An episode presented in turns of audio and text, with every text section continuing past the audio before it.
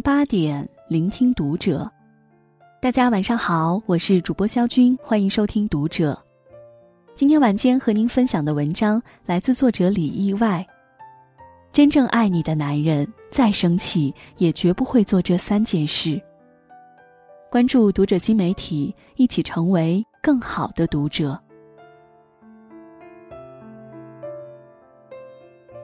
前两天看到一条新闻，气到有些肝疼。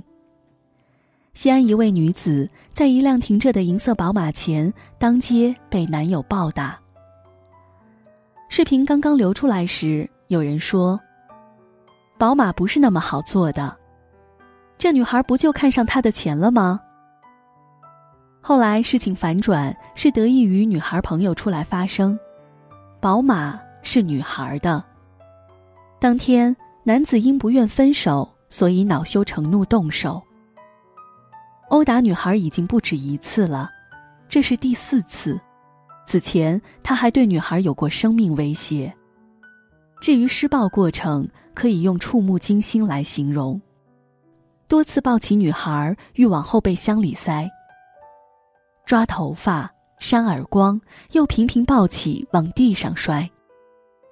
如果不是路人呵斥让他住手，又紧接着报警，可能他仍然不会停止施暴。很多网友留言说，看完心情复杂。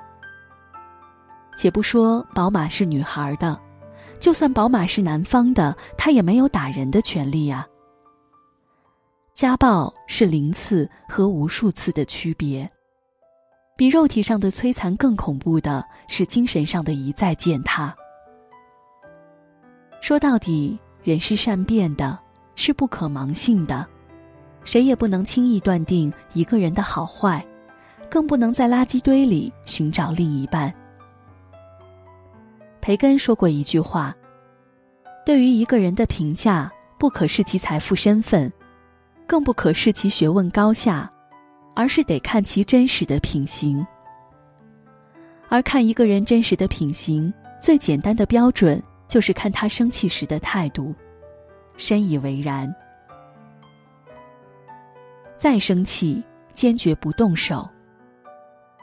视频中女孩的经历，也是我闺蜜小九的真实经历。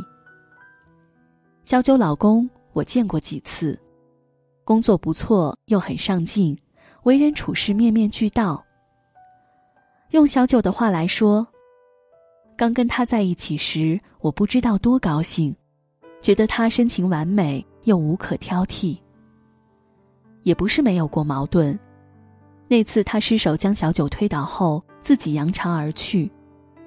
然而没多久便巴巴的过来道歉。尚在热恋中，小九又心软，这事儿含含糊糊的也就过去了。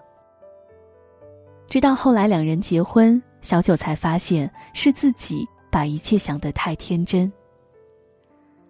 他高兴时的确是嘘寒问暖，恨不得摘星星摘月亮；不高兴时却暴力的如同变了一个人，拳脚相加，毫不手软。后来小九忍无可忍，提了离婚。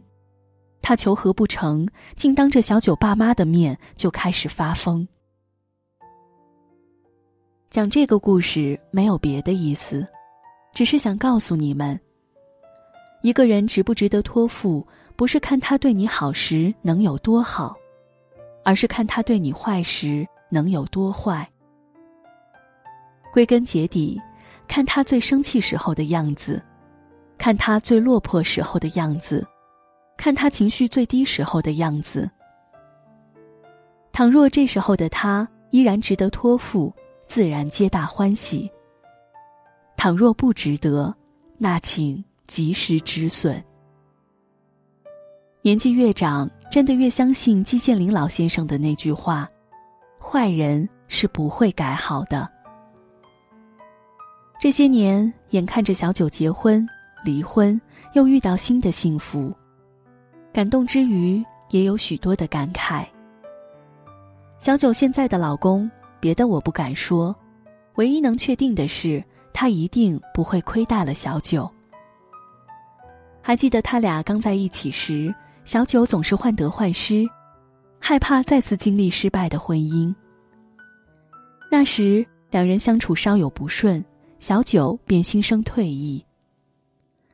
有好几次都打定主意要和他分开，不接他的电话，不回他的微信，连他找上门来也冷着一张脸，恶言相向。他一个大男人，有次被气到眼眶发红，临走的时候含着一张脸，小九几乎怀疑家里的门要被他摔碎。结果他闷声闷气的走了，一点动静也没有。是过了许久，小九才听共同的朋友说，那天他喝醉了酒，一个人说着车轱辘话，我真的快被气死了。朋友问：“那你咋连个门也不敢摔？”他说：“大老爷们儿发什么脾气，回头再把人吓坏了，还得自己心疼。”想到那句：“女人的爱总是小心翼翼。”不敢声张，又怕对方不知道。其实，男人也是一样。一个真正爱你的男人，一定在生气时也能恪守底线，在伤心时也能保持理智。不会气急了就动手，不会失控了就暴力。他也许有很多缺点，但一定是那一个你看清了他一切缺点之后，仍然愿意去爱的人。再生气，吵架不翻脸。早前热播的电视剧《安家》里有个妇产科医生叫宫贝贝，怀着孩子每天忙得脚不沾地。印象很深的一幕是，宫贝贝挺着大肚子加班到半夜才回家。为了不打扰丈夫刘思礼睡觉，选择坐在马桶上连夜修改论文。不是没委屈。也不是不伤心，很多次尝试跟刘思礼沟通，但都被对方拒绝。矛盾爆发的点在于那一次，宫贝贝带着刘思礼去看房，但没有提前告知他。刘思礼气急败坏，当着房似锦的面就开始责备宫贝贝不懂得尊重他，然后噼里啪啦开始翻旧账，他埋怨宫贝贝膨胀了。辞职不跟自己商量，到现在换房子也不跟自己商量。他埋怨这么长时间了，自己为这个家付出那么多，却没有听到过妻子一句谢谢。刺人的话语加上震怒的表情，让宫贝贝忍不住落泪。我谢谢你让我生了两个孩子，却连一块尿不湿也没有为他们换过。我谢谢你。在我每次想跟你诉说一点什么的时候，总是一脸不耐的拒绝。时至今日，我们也不用换房子了，你换老婆吧。言辞间的心凉昭然若揭，我看得心痛，也感同身受。这世上从来没有不吵架的夫妻，但有一句话是这样说的：控制不了吵架，那就。控制好自己的态度，别口不择言，别说过激的话，别被情绪操控，更别从始至终都只考虑自己的感受。从社会学结构来看，相比男人，女人更依赖家庭关系，也更容易在感情里缺乏安全感。所以，男人的态度其实可以决定女人的情绪。想到我爸和我妈相守三十年，吵吵闹闹的时候也不少，但总能很快偃旗息鼓。常常是我妈冷着脸絮絮叨叨，我爸陪着笑脸点头哈腰，关键时刻还递杯水过去，说累了没有？歇歇。那画面又搞笑又温馨。用我妈的话来说。懒得跟他掰扯了。用我爸的话来说，伸手不打笑脸人。其实谁没有自己的脾气呢？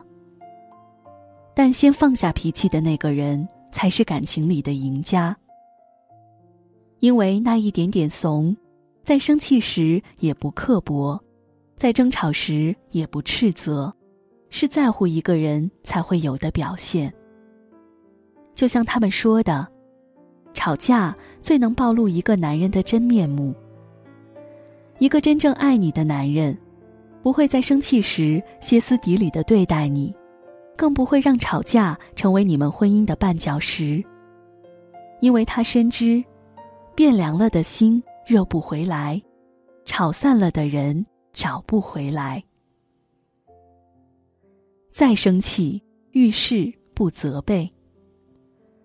去年参加一位朋友的婚礼，我印象深刻，因为席上新郎的父亲就曾如此嘱咐他：“你要记得，当你和另一半出现问题的时候，是你们一起搞定问题。”而不是你这个做丈夫的去搞定做妻子的。一生这么长，难免有风雨。有问题就解决，别动不动就站在道德的制高点上去指责别人。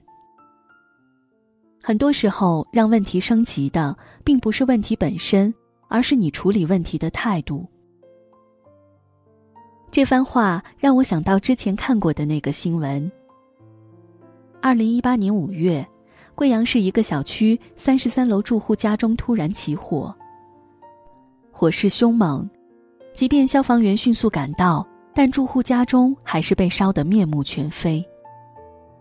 至于起火的原因，是由于女主人的疏忽。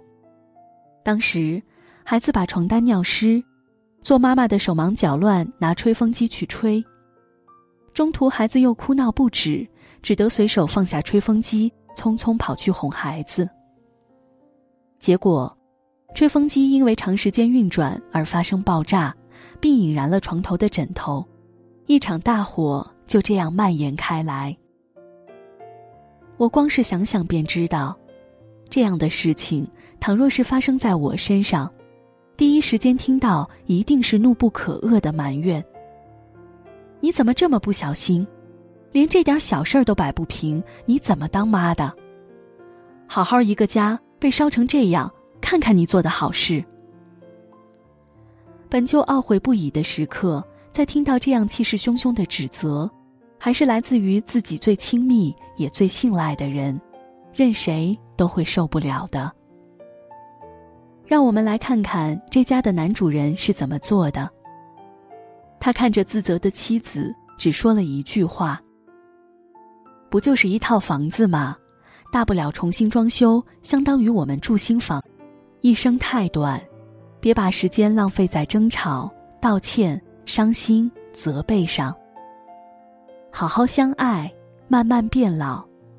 两个人在一起走三五年没什么了不起，走三五十年才算了不起。